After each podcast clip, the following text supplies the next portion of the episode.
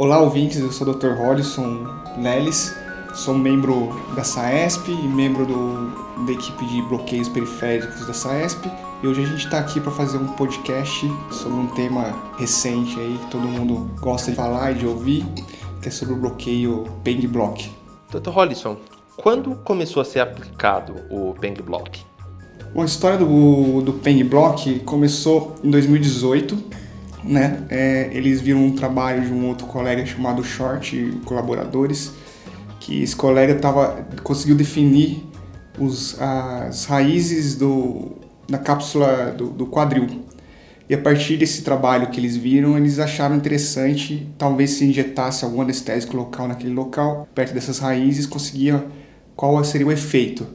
E foi o que eles fizeram. Eles, eles pegaram um total de, de cinco pacientes fizeram através de ultrassom, verificaram o local onde passaria essas raízes, né? E injetaram anestésico local. Daí eles compararam, viram, fizeram alguns é, testes, então principalmente teste de movimento e teste em relação à dor, qualidade da dor que os pacientes sentiam ou não, e viram que os pacientes, depois que, que fizeram fazer o bloqueio, logo após, alguns minutos depois, eles descreveram 20 minutos, 15 a 20 minutos, eles viram que os pacientes não sentiam mais dor na, na da, da fratura, que foram cinco pacientes com fratura de, de cabeça de fêmur. E aí eles escreveram esses, é, esses resultados em 2018. A partir daí, então, é começaram a fazer várias pesquisas e a gente utilizar esse bloqueio para principalmente fraturas de, de, de, colo de fêmur, cabeça de fêmur, e hoje já está até indo para outras, outras indicações, como por exemplo artroplastia de quadril, que a gente está utilizando também. Quais são mais algumas indicações do Peng Block? Então, as principais que foi descrito por pelo Dr. Peng foi é, principalmente as fraturas de cabeça de fêmur, cabeça colo de fêmur, transtrocateriana. E aí a gente, com o passar do tempo, a gente começou a perceber que como esse bloqueio, ele pega principalmente as raízes que inervam a cápsula anterior do quadril, que elas vêm de, do, do nervo femoral, o nervo obturatório acessório e do obturatório, você conseguiria dar analgesia completa na região do quadril.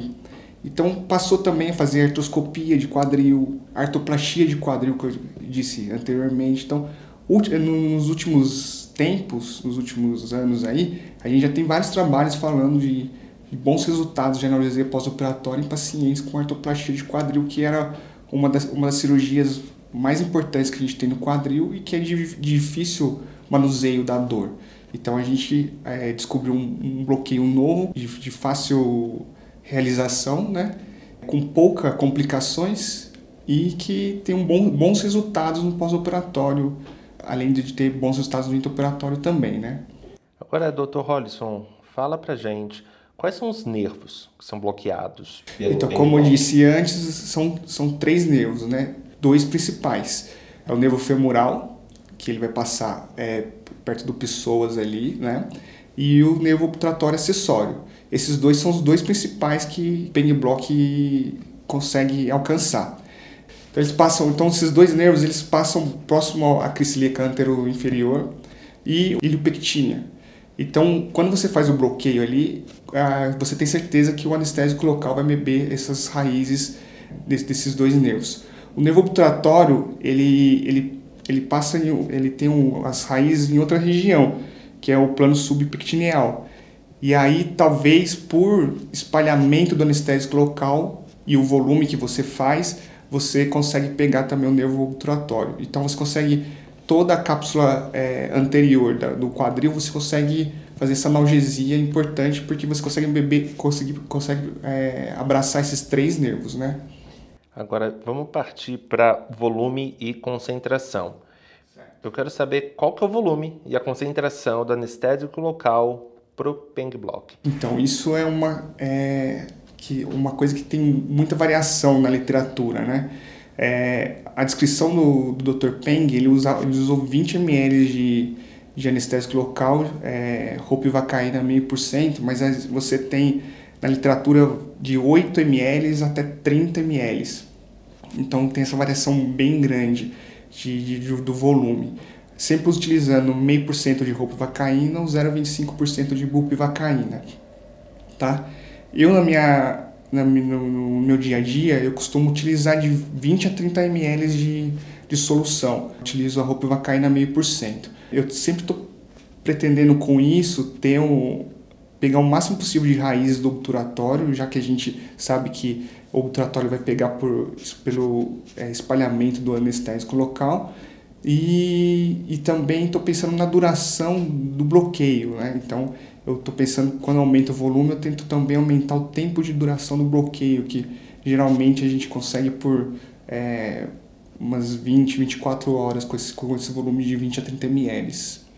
Agora, para finalizar, quais são as contraindicações e possíveis complicações do Peng Block? Isso é uma vantagem do Pen, do pen Block. Eu, é, essa pergunta é muito interessante, por quê? Porque existem existe poucos efeitos colaterais do Pen Block. Eu, é, eu li vários artigos assim, tem poucas complicações é, o que a gente via em outros bloqueios, tipo a lesão de, de vasos, é, é, lesão de órgãos-alvos, a gente não tem no pain block porque justamente é uma região onde tem é, é poucos é, tem poucos órgãos-alvos, não tem, na verdade não tem nenhum órgão-alvo e os vasos e os vasos estão longe da onde a gente vai aplicar o anestésico local. É, é, lógico que dependendo de como você aplica, tem trabalhos que falam que quando você aplica o anestésico mais medialmente ao local que é previsto, você pode causar um bloqueio do nervo femoral totalmente, e aí você tem perda de força do quadríceps. Porém, não é comum isso. É, na maioria dos trabalhos aconteceu poucas vezes, foram mínimo a, a perda de força nos pacientes. Hematoma também foram um pouco descritos, lesão de de, de nervos também, porque não tem nenhum nervo nobre que passa ali perto, então é, é um, relativamente um bloqueio é, seguro de se fazer por conta disso. É, é, lógico que sim, pacientes, pode perguntar, pacientes com, com uso de anticoagulantes é, tem risco de fazer? Ainda não tem evidências científicas de que mostram que é, é arriscado você fazer esse bloqueio, por, por se tratar de um bloqueio não tão profundo, e também não tem, nenhuma, não tem nenhum vaso, nenhuma coisa que possa dar um hematoma, um sangramento importante no local.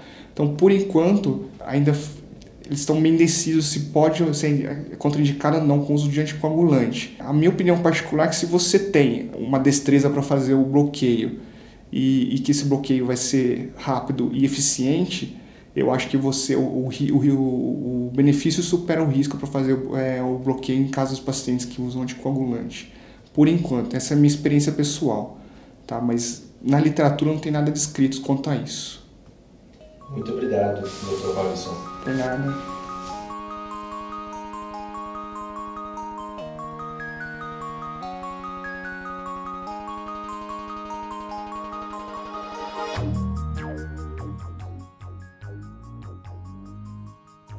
Estamos nas principais plataformas de áudio Aproveite e siga também a SAESP em todas as redes sociais. Estamos presentes no Facebook, Twitter, LinkedIn, Instagram e TikTok. Até o próximo podcast SAESP.